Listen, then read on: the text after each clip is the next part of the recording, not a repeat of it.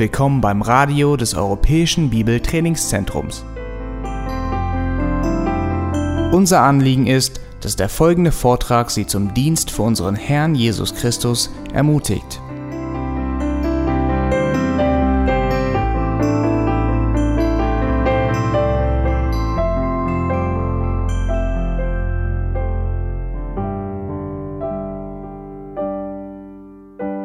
Heiligabend sind wir uns der wunderbaren Wahrheit in Johannes 3, Vers 16, dass Gott die Welt so sehr geliebt hat, dass er seinen eingeborenen Sohn sandte, ganz besonders bewusst. Und die wahre Weihnachtsgeschichte ist die Geschichte eines liebenden Gottes. Die Bibel sagt, Gott ist Liebe. Es entspricht seinem Wesen zu lieben. Und deshalb sandte er uns seinen Sohn. Und die wunderbare Wahrheit des liebenden Gottes gilt einzig und allein für das Christentum. Denn das Christentum ist die einzig wahre Religion auf der Welt und die einzige Religion, die den wahren Gott reflektiert. Der Autor aller anderen Religionen, wie ihr wisst, ist Satan. Er versteht nichts von Liebe, er ist unfähig zu lieben und alles, was er als Religion hervorbringt, enthält keine wahre Liebe. Und die falschen Götter der Weltreligion sind nicht für ihre Liebe bekannt. Sie sind furchterregende, zornige, selbstsüchtige und drohende Gottheiten, die ständig beschwichtigt werden müssen, damit ihre reizbaren Charakter nicht veranlasst werden, ihre Subjekte Schmerzen, Qualen oder sogar den Tod auszusetzen. Wenn wahre Christen sagen, dass Gott Liebe ist, so verkünden wir etwas, was einzig und allein auf ihren Glauben, auf unseren Glauben zutrifft. Und Gottes Liebe ist nirgendwo offensichtlicher als in diesem Geschenk Jesu Christi, dass er ihn auf die Erde gesandt hat. Deshalb beschäftigen wir uns heute an diesem Abend mit der Liebe Gottes. Und ich habe euch schon drei Thesen über die Liebe Gottes gegeben, damit ihr das Wesen Gottes Liebe auf eine überschaubare Weise verstehen könnt. Über die erste These haben wir bereits Sonntag gesprochen und wir werden heute am Heiligabend und auch morgen über die zweite und im neuen Jahr dann über die dritte sprechen. Es gibt drei Schlüsselthesen, die uns wirklich helfen, die Liebe Gottes zu verstehen. Und die erste war, dass Gottes Liebe unbegrenzt ist in ihrem Umfang. Gottes Liebe ist uneingeschränkt in, ihr, in ihrem Umfang. Zweitens ist Gottes Liebe in ihrem Maß begrenzt. Und drittens ist Gottes Liebe letztlich auf seine eigene Ehre ausgerichtet. Am vergangenen Sonntag haben wir die Maxime angesprochen, dass Gottes Liebe in ihrem Umfang uneingeschränkt ist. Und wir haben das gesehen in Johannes 3, Vers 16. Da heißt es, dass Gott die Welt geliebt hat. Und in Titus 3, Vers 4 lesen wir über Gottes Liebe für die Menschheit. Und auch wie es in Johannes Kapitel 4, Vers 42 und 1. Johannes Kapitel 4, Vers 14 heißt, ist Jesus Christus der Retter der Welt. Also haben wir über die Tatsache gesprochen, dass Gottes Liebe in gewissem Maße uneingeschränkt ist. Und Gott demonstrierte diese uneingeschränkte Liebe, indem er uns seinen Sohn als den Retter der Welt sandte. Diese universale und diese uneingeschränkte Liebe kommt auf vier unterschiedliche Weisen zum Ausdruck. Zum ersten durch die allgemeine Gnade, was so viel bedeutet, es regnet über jeden, die Sonne scheint über jeden, äh, wir dürfen die Freude genießen, wir alle haben Familien und dürfen Familien genießen. Gott demonstriert seine Gnade anhand seiner Güte gegenüber allen Menschen, ob er gläubig ist oder nicht. Zweitens wird diese uneingeschränkte Liebe durch Gottes Mitgefühl ausgedrückt. Und Gott hat Erbarmen. Und wenn ein, Gott ein Mensch wäre, dann würde er weinen. Und genau das hat er getan, als er Mensch wurde. Jesus weinte. Gott hat Mitgefühl und Erbarmen wegen aller Bedrängnisse der Menschen. Und drittens wird seine universale Liebe durch die Warnung ausgedrückt, die im Verlauf der ganzen Schrift und der ganzen Erlösungsgeschichte immer wieder zu sehen sind. Gott hat immer wieder Warnungen ausgesprochen über die Folgen der Sünde und die Unvermeidbarkeit des ewigen Gerichtes. Das sind die Warnungen, die der Liebe Gottes entspringen. weil er nicht will, dass irgendjemand verloren geht. Und er hat keinen Gefallen am Tod des Sünders. Und viertens wird Gottes universale Liebe in der Einladung zum Evangelium demonstriert. Dem Ruf an Sünder Buße zu tun und Jesus Christus anzunehmen. Und wirklich, das Evangelium sollte überall in der Welt verkündigt werden. Jedes Geschöpf sollte es hören, weil Jesus Christus tatsächlich der Retter der Welt ist. Und er wurde von Gott als solcher identifiziert und angekündigt und ist es deshalb auch geworden. Und wir wissen, dass nicht die ganze Welt zu Gott kommen wird. Aber Leute, das macht ihn nicht weniger zum Retter dieser Welt. Jesus Christus ist und bleibt der offizielle Retter der Welt, auch wenn er nicht von Sündern begehrt wird. Wir haben also die Tatsache angesprochen, dass es in Gottes Herzen eine Liebe gibt, die sich auf jeden Menschen erstreckt. Und deshalb heißt es auch in Römer 10, Vers 13, da wird es zusammengefasst, jeder, der den Namen des Herrn anruft, wird errettet werden. Wer da will, der komme, heißt es in der Buch, im Buch der Offenbarung. Gott liebte die Welt also genug, um hinlängliche Sühne für ihre Sünden anzubieten und sie zur Buße und zum Glauben aufzufordern. Nur das Problem ist, dass die Menschen nicht bereit sind zu kommen. Und in Johannes 5, Vers 40 sagt Jesus, und doch wollt ihr nicht zu mir kommen, um das Leben zu empfangen.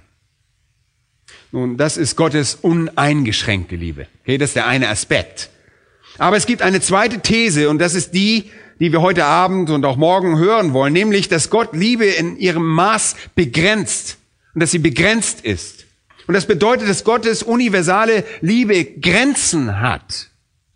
Erstens müssen wir dabei zur Kenntnis nehmen, dass die universale Liebe, die uneingeschränkte Liebe, wenn sie abgelehnt wird, sich in Hass verwandelt. Ihr fragt jetzt vielleicht, meinst du, dass Gott an einen Punkt kommt, wo er die Gottlosen hasst? Ja, ganz gewiss. Und ich würde sowas bestimmt nicht sagen, wenn es nicht in der Bibel stehen würde. Im Psalm 5, Vers 6 steht, die Prahler bestehen nicht vor deinen Augen. Du hast alle Übeltäter. Du vertilgst die Lügner, den Blutgierigen und Falschen verabscheut der Herr. Der Herr hasst Übeltäter. Und im Psalm 11, Vers 5 heißt es, der Herr prüft den Gerechten, aber den Gottlosen und den, den der Frevel liebt, hasst seine Seele. Und weil das so ist, müssen wir sagen, dass Gottes Liebe zwar in einer Hinsicht uneingeschränkt ist, in einer anderen Hinsicht aber Grenzen hat. Seine universale Liebe ist auch zeitlich begrenzt. Sie ist auf dieses Weltzeitalter beschränkt. Sie ist nicht ewig, sie ist nicht vollständig. Und hört gut zu, sie ist keine errettende Liebe. Die universale Liebe, die uneingeschränkte Liebe ist keine errettende Liebe. In gewisser Weise ist sie das zwar, weil es heißt, dass Jesus der Retter aller Menschen ist, aber das ist auf eine irdische Weise gemeint.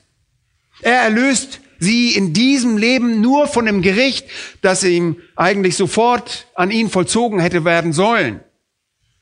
Sie, sie dürfen leben, sie dürfen atmen, aber es gibt Grenzen. Er liebt sie nur auf dieser Welt. Nur für eine Weile und wenn sie in ihrer Ablehnung ihm gegenüber erstarrt sind, verwandelt sich seine Liebe in Hass. Deshalb entspricht das Ausmaß der universalen Liebe Gottes nicht annähernd der Liebe Gottes für die Seinen. Wenn wir also die zweite These vertreten, dass Gottes Liebe in ihrem Maß eingeschränkt ist, reden wir hier von einer äußerst wichtigen Realität. Sehr wichtig. Und es gibt sicherlich Menschen, die, gerne glauben würden, dass Gott irgendwie alle Menschen retten wird, wird, und das sind die sogenannten Allversöhner, dass Gott irgendwie den Menschen auf der anderen Seite des Grabes vergibt. Leute, das ist nicht so. Die Bibel lehrt etwas anderes. Gottes verschmähte Liebe verwandelt sich in Hass und Gottes universale Liebe wird zur Feindschaft und Rache, wenn sie abgelehnt wird. Und das ist, was auch der Apostel Paulus im ersten Korintherbrief Kapitel 16 und Vers 22 veranlasste zu schreiben, wenn jemand den Herrn Jesus Christus nicht liebt, der sei verflucht. Wörtlich, der sei verdammt. Gottes Liebe, seine irdische Liebe, seine zeitlich begrenzte Liebe für alle Menschen verwandelt sich in Hass, wenn sie verschmäht wird. Aber wir wollen heute über diese zweite Liebe reden, die Liebe, die einzig und allein all, allen Gläubigen vorbehalten ist. Und ich bitte euch dafür einfach einmal Johannes Kapitel 13 aufzuschlagen. Johannes 13. Wir reden jetzt von einer vollkommenen anderen Liebe in einem völlig anderen Ausmaß. Und seine Liebe für die Gläubigen, für diejenigen, die das Evangelium annehmen, ist weitaus größer als die Liebe für die Welt im Allgemeinen. Und diese Liebe Gottes ist in ihrem größten Ausmaß jenen Menschen vorbehalten, die glauben. In Johannes 13 und Vers 1 gibt uns den Hintergrund. Es ist das Passamal, das letzte Passafall, das Abendmahl, das Jesus mit seinen Jüngern dort hält. Es ist die Nacht, in der die Juden ausziehen, um Jesus zu verraten und ihm am nächsten Tag wird Jesus hier verhaftet und hingerichtet. Und er weiß, dass es kurz bevorsteht. Und das ist die Szene, vor deren Hintergrund Johannes hier schreibt. Und da heißt es, vor dem Passafest aber, da Jesus wusste, dass seine Stunde gekommen war, aus dieser Welt zum Vater zu gehen, und er spricht hier von seinem Tod, sagt Johannes jetzt, wie er die Seinen geliebt hatte, die in der Welt waren, so liebte er sie bis ans Ende. Seht ihr das da? Er lebte sie so bis ans Ende. Und wie ich bereits angemerkt habe, gibt es keine Frage, dass er die Welt in einem uneingeschränkten Sinne liebt, aber er empfindet auch eine besondere Liebe für die Seinen. Und wie wird diese Liebe definiert? Schaut einmal da hinein. Durch den Ausdruck, er liebte sie bis ans Ende. Und das ist die Beschreibung, die uns zeigt, was es bedeutet, dass er die Seinen liebt, die in der Welt waren. Nun, er liebt die Welt, aber in einem völlig anderen und einem geschränkten Ausmaß. Hier sehen wir, er liebt die Sein, die in der Welt sind. Und das ist es, was hier mit sie bis ans Ende lieben beschrieben wird. Und dieser kurze Ausdruck, dieser ganz kurze Ausdruck dort, bis ans Ende ist der Schlüssel zum Verständnis. Und im Griechischen sind das nur zwei Wörter, aistelos. Am Ende heißt es, bis zum Ende. Und beides geht als Übersetzung, aber ist nicht die aus, ist die einzige, nicht die einzig mögliche Übersetzung. Es gibt auch andere Übersetzungen. Und ich möchte euch heute helfen, möglichst alle Facetten dieses griechischen Ausdruckes zu erfassen und zu verstehen. Denn ich glaube, das ist hier seine Absicht. Eistelos beschreibt im Prinzip ein, eine Qualität und ein Ausmaß. Und ihr versteht das sicherlich besser, wenn ich euch einmal diese wesentlichen Bedeutungen äh, mit euch anschaue. Erstens kann es vollständig bedeuten. Eis Telos bis zur Vollendung. Telos ist das Wort, das im, in Verbindung steht mit dem, was Jesus am Kreuz sagte, als er sagte, es ist vollbracht. Te telestai. Es ist vollbracht. Es ist vollkommen vollbracht. Es ist ganz erfasst, es ist umfassend, es ist vollständig. Jesus liebt wohl die Welt, aber er liebt die Sein, hört gut zu, auf eine perfekte, vollständige, ganzheitliche und allumfassende Weise. Er liebt die Sein so sehr, wie sie nur lieben kann. Er liebt sie so sehr, wie er überhaupt fähig ist zu lieben. Und er liebt die Seinen genug, um sie seinem Sohn gleich zu machen. Denn er macht uns zu Christi Brüdern oder zu Miterben. Er macht uns zu Miterben Christi, um alles zu erben, was sein ist. Und er macht uns in unserer Herrlichkeit zu seinem Abbild.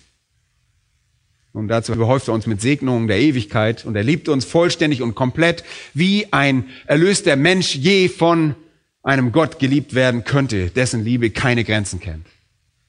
Und das ist es, was Aistelos ausdrückt. Zweitens kann es bis zum Letzten bedeuten bis ans Ende bedeuten. Und demnach würde es heißen, dass er uns ganz bis zum Ende des Lebens liebt. Es ändert sich nie. Bis zum Ende unseres Lebens kann das bedeuten. Es wird nie eine Zeit geben, wenn diese Liebe irgendeine Einschränkung erfährt. Er wird uns ganz bis zum Ende lieben. Und das war eine so passende Zeit, das zu sagen. Denn ehrlich gesagt, wenn diese Liebe in irgendeiner Form von uns abhinge, gäbe es jeden Grund zu glauben, dass wir diese Liebe verlieren.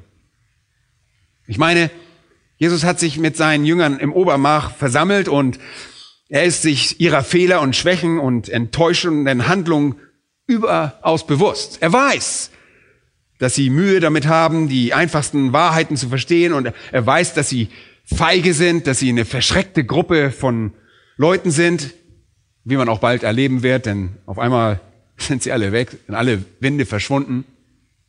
Und ihr Anführer, ja, wird Jesus lautstark verfluchen. Erinnert euch, Petrus? Und selbst nach der Auferstehung verzehren sie sich immer noch vor Unglauben. Jesus muss ihnen erst erscheinen, damit sie wissen, dass er am Leben ist. Und sie sind schwach und so untreu, dass wenn er ihnen erlauben würde, im Garten Gethsemane gefangen genommen zu werden, sie ihren Glauben aufgeben würden. Und deshalb kann er das nicht geschehen lassen. Und selbst nachdem sie ihn nach der Wiederauferstehung sehen können und ihn berührt und gehört haben, werden sie immer noch in Ungehorsam verfallen und er muss sie in Galiläa damit konfrontieren und sie wieder aufbauen und wieder neu berufen und er stellt sogar die Frage, liebst du mich? Er sagt Petrus, liebst du mich? Und als er am Kreuz hängt und für seine Sünden stirbt, erinnert ihr euch, dann sind sie nicht mal da, bis auf Johannes und ein paar Frauen. Aber die Jünger sind alle weg. Und er kannte all ihre Schwächen und es gab jeden Grund anzunehmen, dass er sich nach besten Kräften bemühte, sie großzügig, so großzügig wie möglich zu lieben. Wenn man das Leben Jesu ansieht, das sieht man sehr deutlich. Aber so zahlten sie es ihm zurück. Sie waren einfach nicht mehr da. Und als ob das noch nicht genug wäre, streiten sie bei dem Passa, bei dem Passamal, wer wohl von ihnen das, der Größte im Reich Gottes sein würde. Das ist unverhohlener Hochmut. Das ist Selbsterhebung und Prahlerei im Gegensatz zu der Demut, äh, die er ihnen zuvor demonstriert hatte und ihn nochmal demonstrieren muss, indem er ihnen diese dreckigen Füße wäscht und ihnen zeigt, wie sie sich demütig verhalten sollen. Aber einfach ausgedrückt gab es da nicht viel Liebenswertes. Er aber liebte sie bis ans Ende. Mit anderen Worten war das eine Liebe, die nie enden und nie schwächeln würde. Und es war ihm egal, was sie taten, denn diese Liebe hing nicht davon ab, was sie taten. Wenn sie je von ihren Taten abhängig gewesen wäre, Leute, hätte diese Liebe nie existiert. Und es gibt eine dritte Bedeutung von diesen beiden Worten, Eistelos. Es kann nämlich auch auf ewig, für ewig bedeuten. Nicht nur für die Zeitdauer des Lebens, sondern für ewig, für immer. Und es bedeutet es, er wird sie nicht nur bis zum Ende ihres Lebens lieben, sondern darüber hinaus in alle Ewigkeit lieben. einige Monate später wird er ihnen sogar sagen, ich gehe hin, um euch eine Stätte zu bereiten, damit auch ihr seid, wo ich bin. Und das bedeutet, ich liebe euch so sehr, dass ich euch mitnehmen werde, damit ihr bei mir seid. Und das, Leute, wird alles in diesen beiden Worten, in diesen beiden griechischen Worten ausgedrückt. Eis telos. Es ist nicht nur irgendeine allgemeine Liebe, die sich auf allgemeine Gnade erstreckt oder irgendein Mitgefühl oder auf die Warnungen, die ergehen oder auf die Verkündigung des Evangeliums. Es ist nicht einfach eine irdische, zeitlich begrenzte, kurze Liebe, die sich für alle, die sie ablehnen, in Hass verwandelt. Das hier ist etwas anderes. Das Ausmaß dieser Liebe ist sehr beschränkt. Es ist beschränkt auf die Sein. Und das ist der Schlüsselbegriff. Sie ist beschränkt auf die Seinen.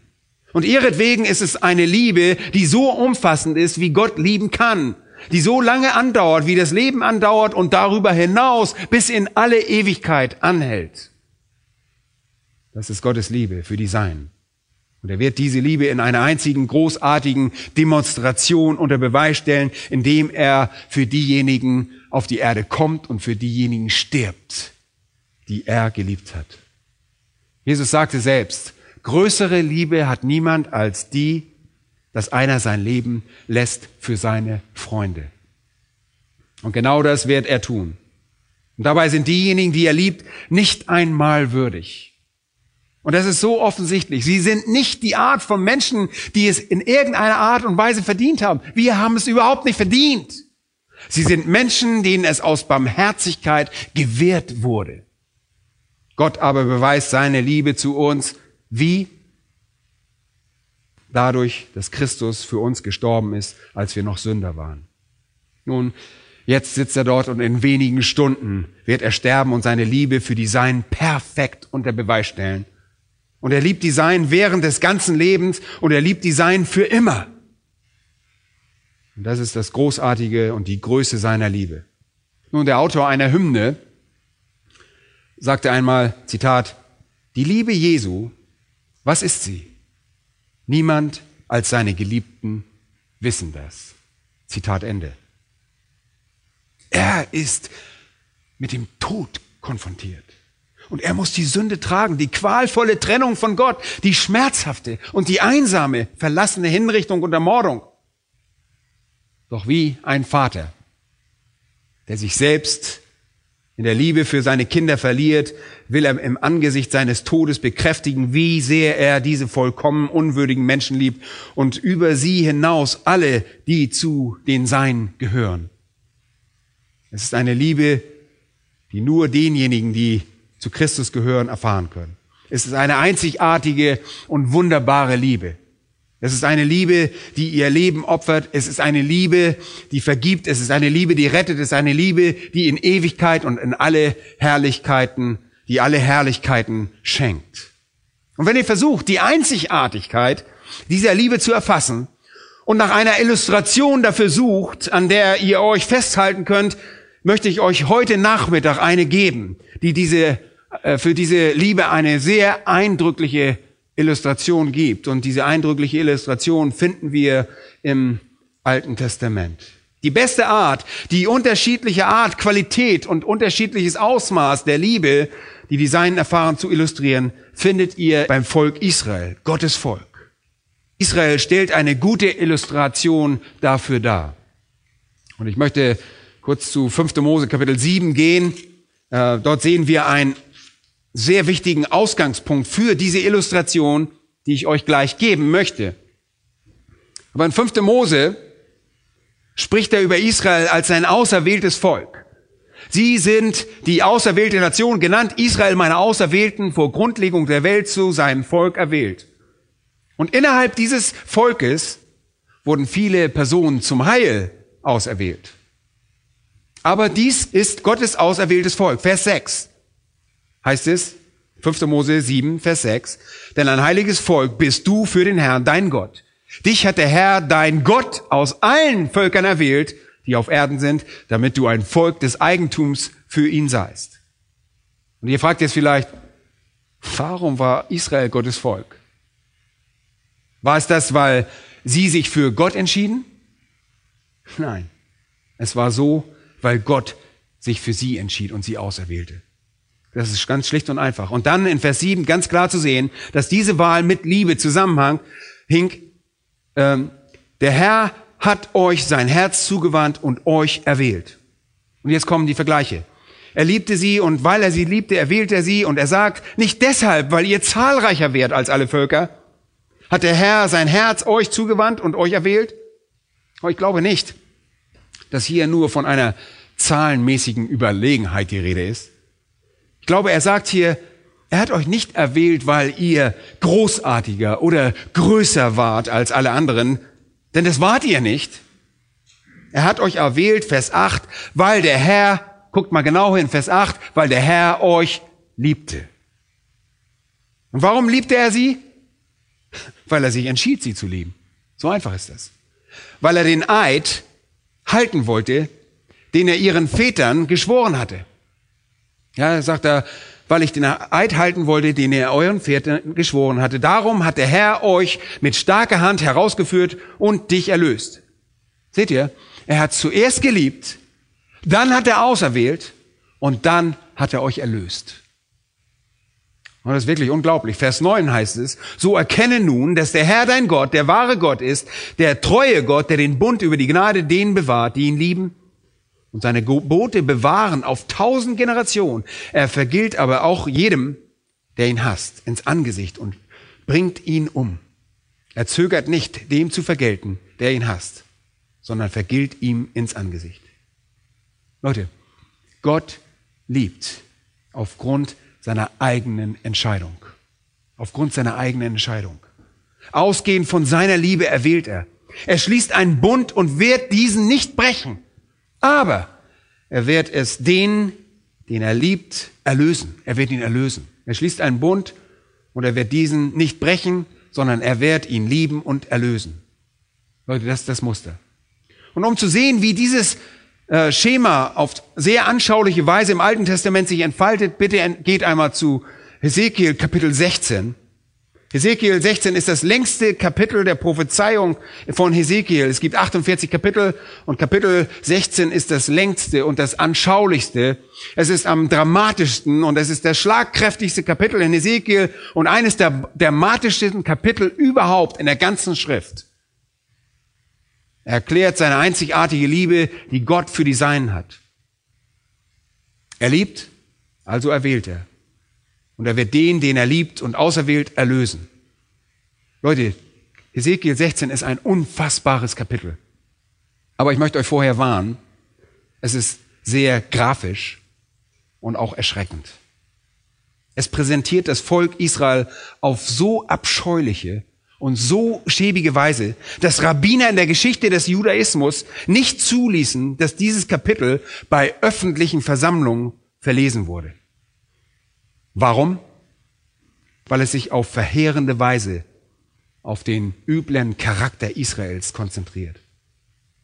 Aber Leute, das Traurige dabei ist, dass es in diesem Kapitel nicht so sehr um die Missetaten Israels geht, sondern darum, wie Gott seine Liebe für ein überaus sündhaftes Volk bewahrt. Und diesen Text nicht zu lesen, um sein Angesicht zu wahren, trennt euch von der tiefsinnigen Wahrheit der ganzen Schrift, dass Gott seine Liebe aus freien Stücken einem bestimmten Volk angedeihen ließ. Dieses Volk auserwählte und es erlösen wird. Wenn ihr also dieses betrübende Bild Israels auslasst, werdet ihr auch diese tiefgehende Demonstration von Gottes Liebe nicht sehen. Und dieses Kapitel konzentriert sich auf Gottes Auserwählende barmherzige und errettende, vergebende, ewige Liebe, die denjenigen, die für sich, die er für sich bestimmt hat, gilt. Lasst uns in Vers 1 beginnen. Da heißt es, und das Wort des Herrn erging an mich folgendermaßen, Menschensohn. Und das ist der Begriff für Hesekiel. Halte Jerusalem ihre Gräuel vor und sage, so spricht Gott der Herr zu Jerusalem. Nach Herkunft und Geburt stammst du aus dem Land der Kanaaniter. Dein Vater war ein Amoriter und deine Mutter eine Hethiterin. Und stoppt mal hier. Zu diesem Zeitpunkt in der Geschichte ist Jerusalem die Stadt Gottes. Jerusalem, die Geliebte, gehört dem Volk Israel. Sie soll ein Ort zur Anbetung des wahren Gottes sein und den Platz zur Anbetung und einen Tempel gibt es dort bereits. Aber etwas Tragisches ist geschehen. Er sagt, Jerusalem ist voller Gräuel und es bezieht sich auf die Götzenanbetung, die Anbetung falscher Götter und Götzen. Der Herr sagt zu Ezekiel, du musst Jerusalem sagen, dass ich über ihre Gräuel Bescheid weiß. Und hier ist das, was der Herr sagen will. Ihr geht zu euren Wurzeln zurück.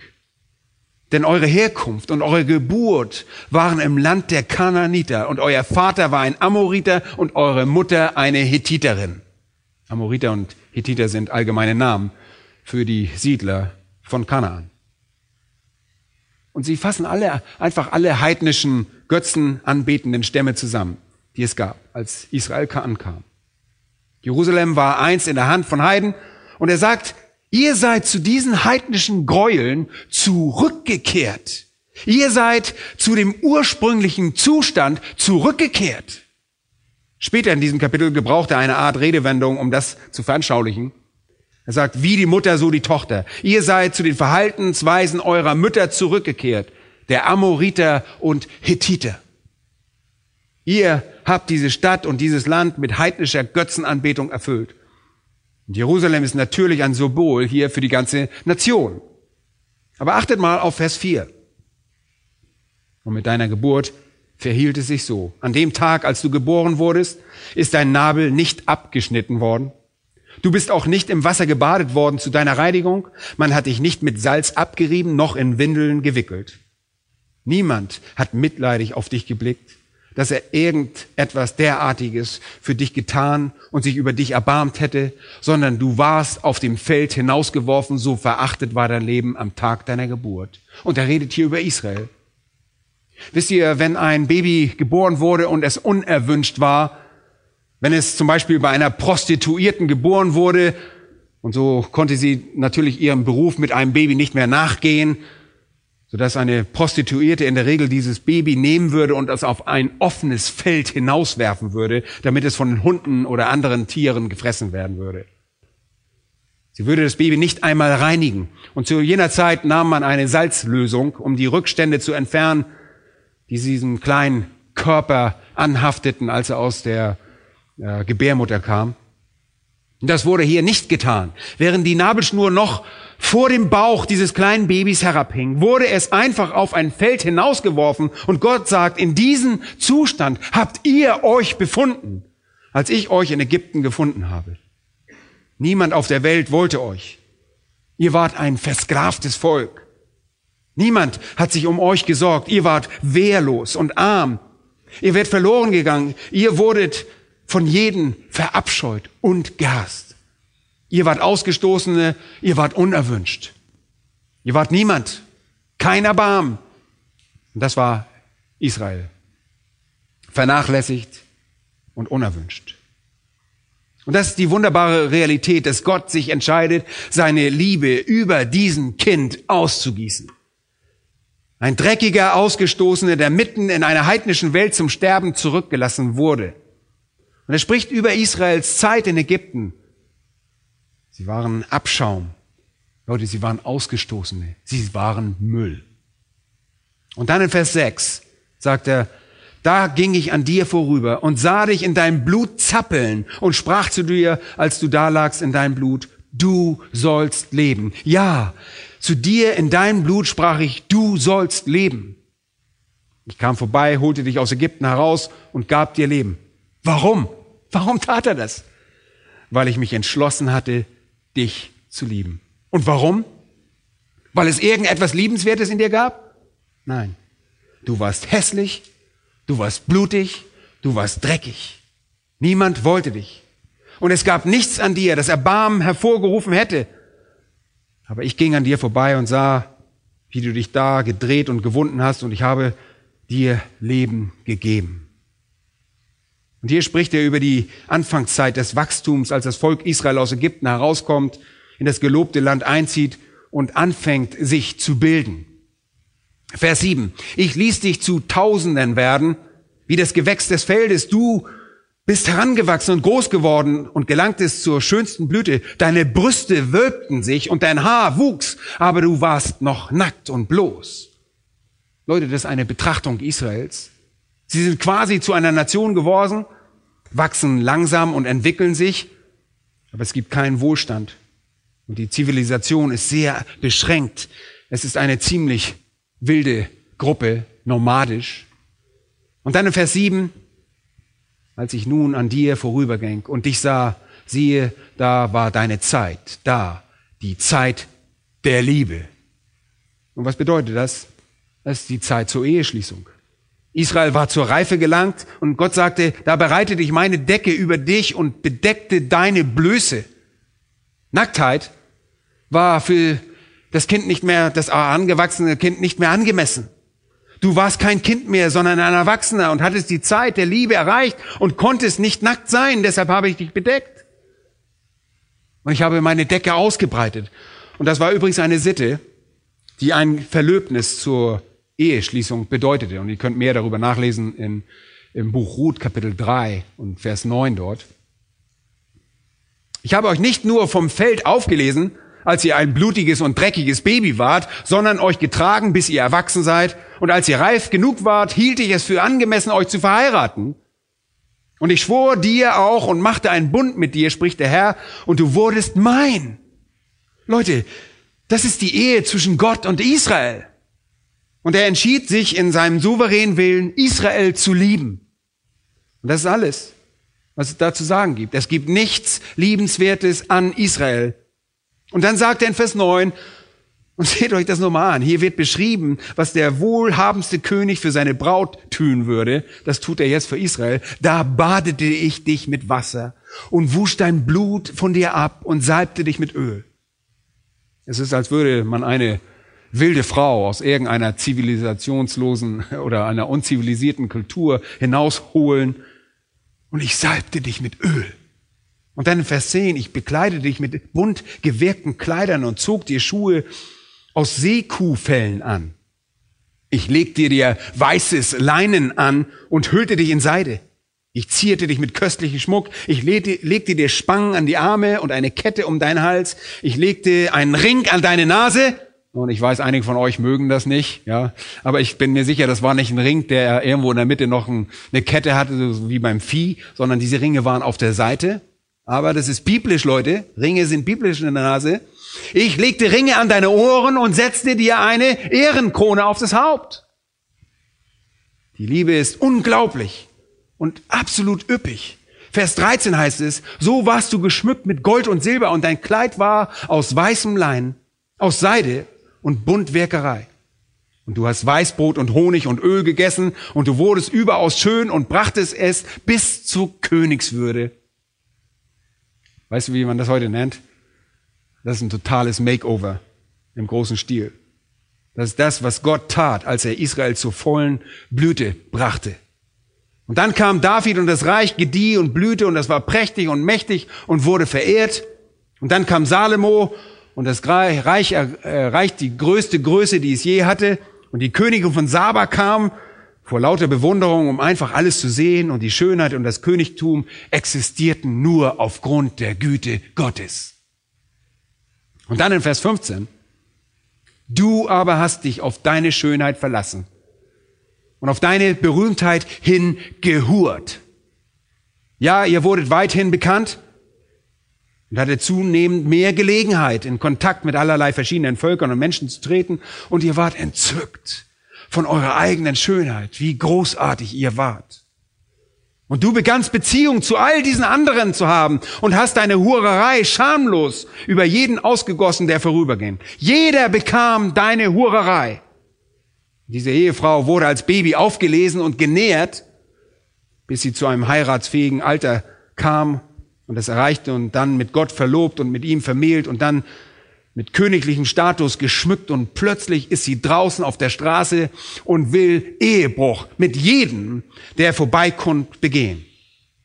Und das verweist natürlich auf diese geistlichen Hurereien bei der Anbetung von Götzen. Israel, wie ihr wisst, akzeptierte jede Art von Götzen in ihrem Land.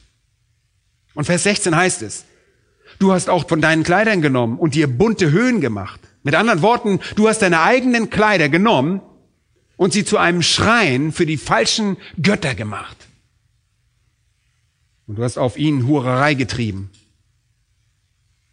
Und wie sie, wie sie niemals vorgekommen ist und nie wieder getrieben wird. Du hast deine prächtigen Schmucksachen von meinem Gold und von meinem Silber genommen, die ich dir gegeben hatte, und hast dir Bilder von Männern daraus gemacht und mit ihnen Hurerei getrieben.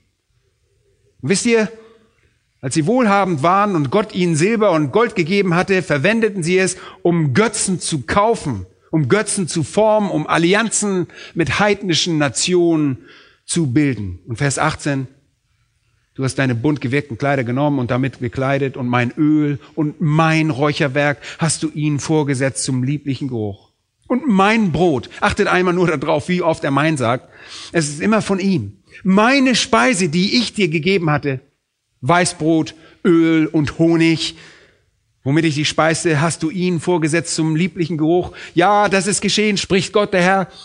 Ferner hast du Söhne und deine Töchter genommen, die du mir geboren hattest, und hast sie ihnen zum Fraß geopfert.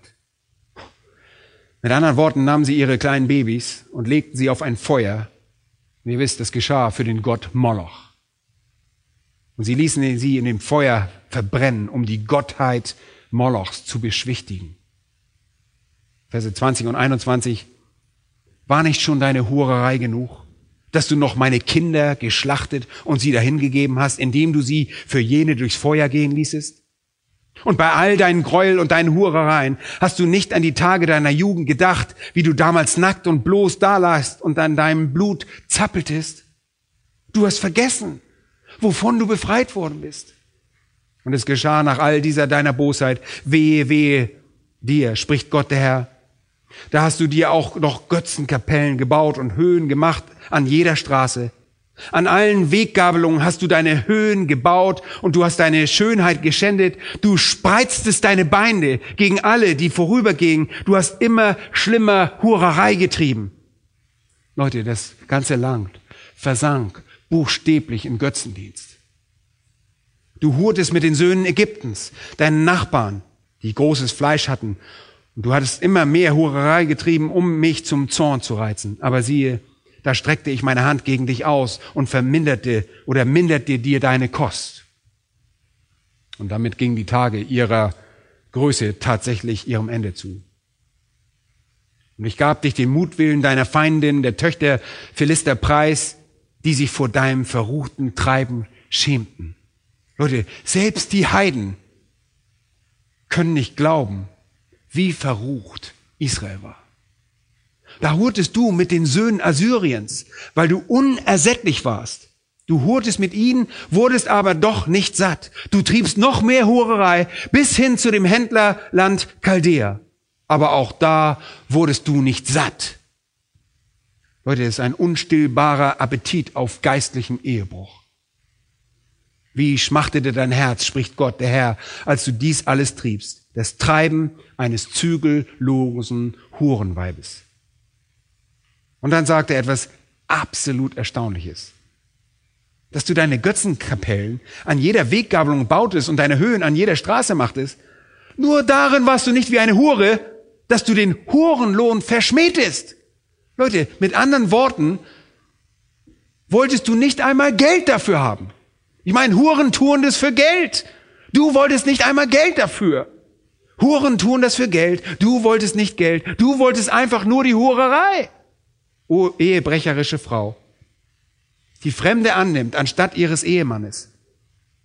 Sonst gibt man allen Huren Lohn. Du aber gibst allen deinen Liebhabern Lohn und beschenkst sie, damit sie von allen Orten zu dir kommen und Hurerei mit dir treiben. Leute, hier bezahlt die Hure die Person, die auf Hurerei aus ist. Vers 34 heißt es dann, es geht bei dir in der Hurerei umgekehrt, wie bei anderen Frauen. Dir stellt man nicht nach, um Hurerei zu treiben, denn da du Hurenlohn gibst, niemand ist so wie du, sagt er damit eigentlich, denn da du Hurenlohn gibst, dir aber kein Hurenlohn gegeben wird, ist es bei dir umgekehrt. Seht ihr, wie weit sie es getrieben haben? Darum, sehr grafisch, sehr deutliche Worte, du Hure, höre das Wort des Herrn, hier kommt das Gericht. So spricht Gott der Herr, weil du dein Geld so verschwendet hast und mit deiner Hurerei deine Blöße gegen alle deine Liebhaber aufgedeckt und gegen alle deine gräuelhaften Götzen entblößt hast und wegen des Blutes deiner Kinder, die du ihnen geopfert hast. Darum siehe, will ich alle deine Liebhaber versammeln, denen du gefallen hast, alle, die du geliebt hast und alle, die du gehasst hast. Ja, ich will sie von allen Seiten ringsum gegen dich versammeln und deine Blöße vor ihnen aufdecken, dass sie deine ganze Blöße sehen sollen. Ich will auch das Urteil sprechen, wie man es den Ehebrechern und Mörderinnen das Urteil spricht und an dir das Blutgericht vollziehen mit Grimm und Eifer. Und ich will dich in ihrer Gewalt geben. Und sie werden deine Götzenkapellen abbrechen und deine Höhen umreißen. Sie werden dir deine Kleider ausziehen. Sie werden dir allen deinen kostbaren Schmuck nehmen und dich nackt und bloß liegen lassen. Sie werden auch eine Versammlung gegen dich aufbieten. Sie werden dich steinigen und dich mit ihren Schwertern erschlagen. Sie werden deine Häuser mit Feuer verbrennen und an dir Strafgericht vollziehen vor den Augen vieler Frauen. So will ich deiner Hurerei ein Ende machen. Und du wirst künftig auch keinen Hurenlohn mehr geben. Und ich will meinen grimmigen Zorn an dir stillen und dann wird sich mein Eifer von dir abwenden. Und ich werde Ruhe finden und nicht mehr zornig sein, weil du nicht an die Tage deiner Juden gedacht hast, sondern durch dies alles dich gegen mich abgewandt hast, so will auch ich dir deinen Wandel auf deinen Kopf bringen, spricht Gott, der Herr, damit du nicht zu allen deinen Gräueln noch weitere Schandtaten verübst. Puh. Leute, wovon spricht er hier? Er spricht von der Gefangenschaft Babylons.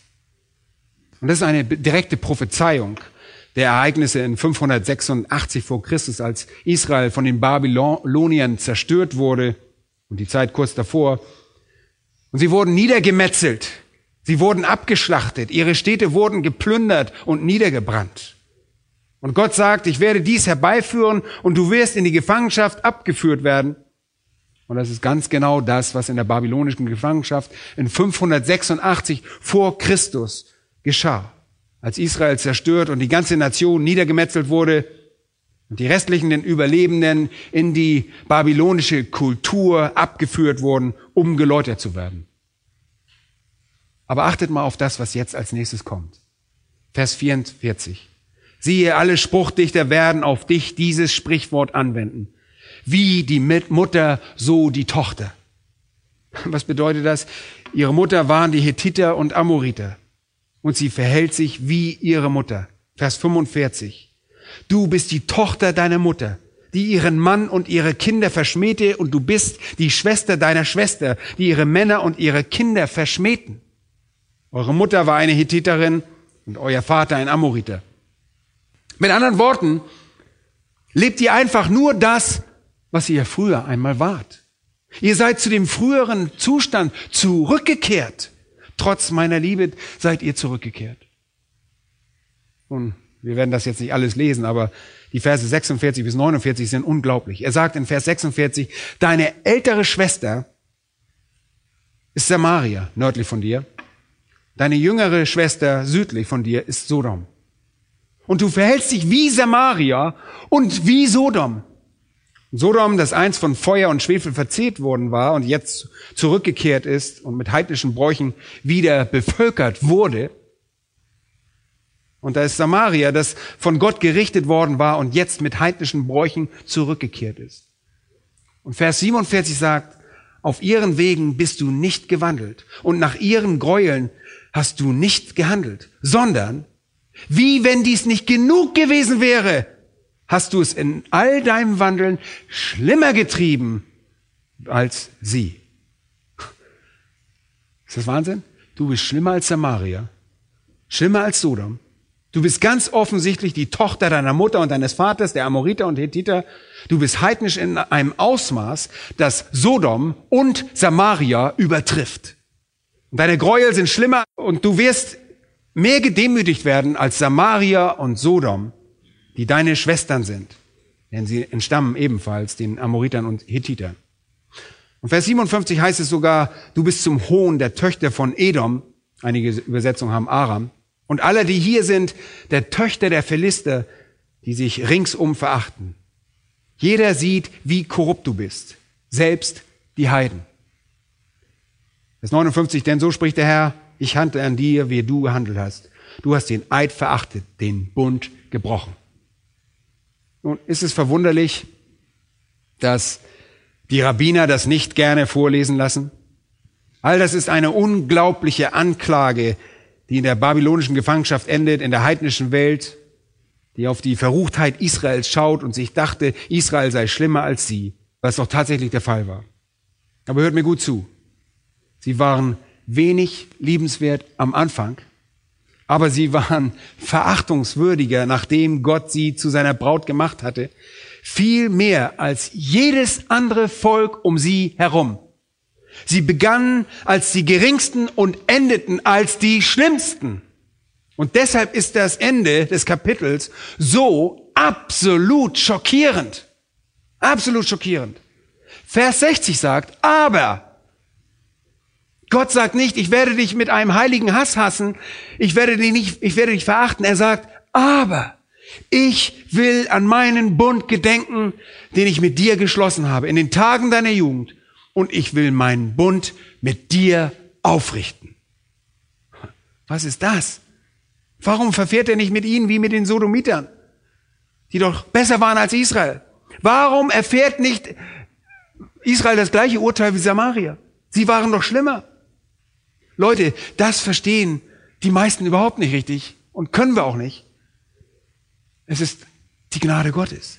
Das ist das Volk, das ich mich entschlossen habe zu lieben und mit dem ich einen Bund geschlossen habe und das ist ein ewiger Bund. Ich liebe sie so sehr, wie ich lieben kann, egal wie sie sind. Und ich werde sie bis ans Ende ihres Lebens lieben und ich werde sie ewig lieben. Ich werde sie genug lieben, um ein Opfer für ihre Sünden darzubringen. Warum? Warum?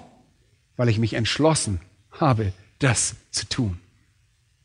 Vers 62, aber ich will meinen Bund mit dir aufrichten und du sollst erkennen, dass ich der Herr bin, damit, hier kommst, damit du daran denkst und dich schämst und vor dem Scham den Mund nicht auftust, wenn ich dir, was? Alles vergebe. Alles vergebe, was du getan hast, spricht Gott der Herr. Leute, ist das nicht überwältigend? Ich werde euch zum Schweigen bringen und ich werde euch erniedrigen. Wie? Indem ich euch vergebe. Indem ich euch vergebe. Warum hat er es nicht mit Sodom getan? Er hat sie nicht erwählt. Warum hat er Samaria nicht vergeben? Er hat nie einen Bund mit ihnen geschlossen. Seht ihr, Gott liebt seine Erwählten. Und seine Erwählten, mit ihnen hat er einen Bund geschlossen. Und er entschließt sich, einen Bund mit diesem Volk zu machen. Und dieser Bund ist ein ewiger Bund, der vor Anbeginn der Zeit in der Dreieinigkeit geschlossen und beschlossen wurde und nach außen hin sichtbar wird in einem erlösenden Zweck im Interesse jener Auserwählten. Und diese Erlösung kann weder abgestritten noch zurückgehalten werden. Sodom wurde zerstört und war nicht erlöst. Samaria war nicht erlöst. Israel war schlimmer als beide. Und Gott vergab ihm. Warum würde Gott so vergeben? Weil er seine Liebe auf Israel gesetzt hat und Israel zu seinem Eigentum macht. Sie sind mein Volk, sagt er. Und seine Liebe für sie hat ein vollkommen anderes Ausmaß als jene warnende und barmherzige, äh, allgemeine, universale Liebe für die ganze Welt. Diese Liebe ist vollkommen. Diese Liebe ist umfassend.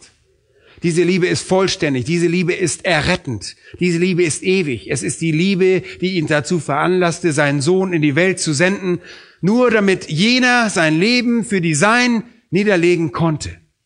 Deshalb sandte er ihn. Nun, persönlich, um noch das kurze Beispiel von Salomo anzuführen, sah das im zweiten Samuel 12 folgendermaßen aus. Wir haben eine Illustration anhand des Volkes Israel gesehen, aber ich möchte euch eine persönliche Illustration geben und damit abschließen. Zweite Samuel 12 zeigt wirklich auf, wie diese Liebe sich im Einzelnen konzentriert. Und ihr erinnert euch sicherlich an diese schreckliche Sünde David mit Bathseba. Und David veranlasst sogar, dass Bathsebas Mann umgebracht und hingerichtet wurde. Und dann hat er Ehebruch mit ihr begangen und Gott war natürlich sehr erbost und das Kind, das aus diesem Ehebruch hervorging, starb. Er heiratete dann seine Ehebrecherin und sie war sehr traurig, weil das Baby starb, ein uneheliches Baby, das in Schuld empfangen worden war. Aber jetzt sind sie verheiratet und 2. Samuel Kapitel 12, 24 tröstet David seine Frau und er versuchte sie zu trösten, weil ihr Baby gestorben war. Und es heißt dort, und er ging zu ihr ein und lag bei ihr und sie gebar einen Sohn und er gab ihm den Namen Salomo. Achtet einmal auf die nächste Zeile. Dort heißt es, und der Herr liebte ihn. Was bedeutet das? Ganz einfach. Der Herr liebte Salomo. Der Herr entschied sich, Salomo zu lieben. Und Salomo ist ein Baby. Salomo ist weder gläubig noch ungläubig. Und der Herr goss einfach seine Liebe über ihm aus, aber war ein Kind, das durch eine sündhafte, böse Vereinigung geboren wurde. Aber der Herr liebte ihn. Aber als er erwachsen wurde, wisst ihr, hatte er hunderte von Frauen. Ein Mann, der das tut, ist nicht nur ein Ehebrecher, sondern er muss irgendwie ein absoluter Narr sein mit tausend Frauen. Und dann hatte er auch noch Nebenfrauen.